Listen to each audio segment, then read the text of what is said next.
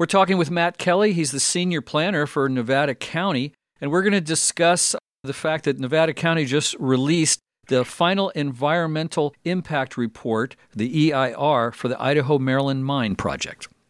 Uh, thank you, Felton. Yeah, the, the final EIR was released on Friday, December 16th to start the, the public review period for the final EIR for the Idaho Maryland Mine project. So there was a draft EIR, and then the public got to make comments, and then there was a final one. What happened in between? Did you guys review all the comments from the public and from the proposed developers? We did, yes. So the, the draft EIR was finalized, and that comment period, I believe, closed in April. And so from there, we reviewed uh, myself and, and the planning department and Raney Planning and Management, who's the county's consultant, reviewed all of the comments submitted on the draft EIR, and the, the final EIR includes all the responses to those comments that were received. So we've got the final EIR now, and the public can mm-hmm. then review the final report before it goes before the Planning Commission, which is supposed to be in February of 2023. Right. So, yeah, the, the final EIR is out for public review. It's not a formal public comment period.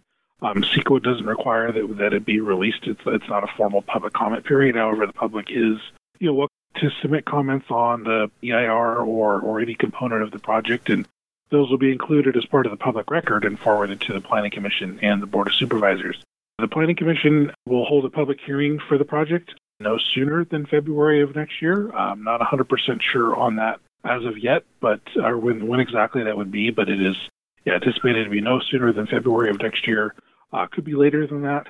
And then after public hearings with the Planning Commission, then they will make a recommendation, which will get forwarded to the Board of Supervisors, who will hold public hearing or public hearings for a final decision on the project. I was going to try and simplify this. There's no way to simplify this. Maybe clarify would be a better word. But basically, right. we have a company called Rise Grass Valley, which is part of mm-hmm. Rise Gold, a Canadian company that wants to reopen the Idaho Maryland mine and make it active again. And there is a, right. a number of citizens groups that oppose it. Like there's one, the CEA, the Community Environment Advocates Foundation, and they oppose it. There's also Mine Watch. And there's actually a webinar going on right now put on by CEA. You can go to CEA nc.org to get information on that or watch that. Is your work done now, Matt?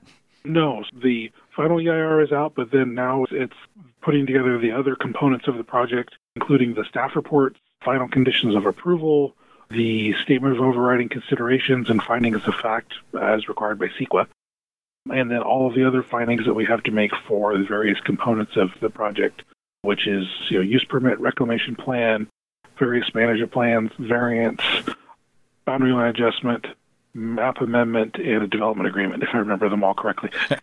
it's it's quite a mouthful there. There's a, a number of entitlements.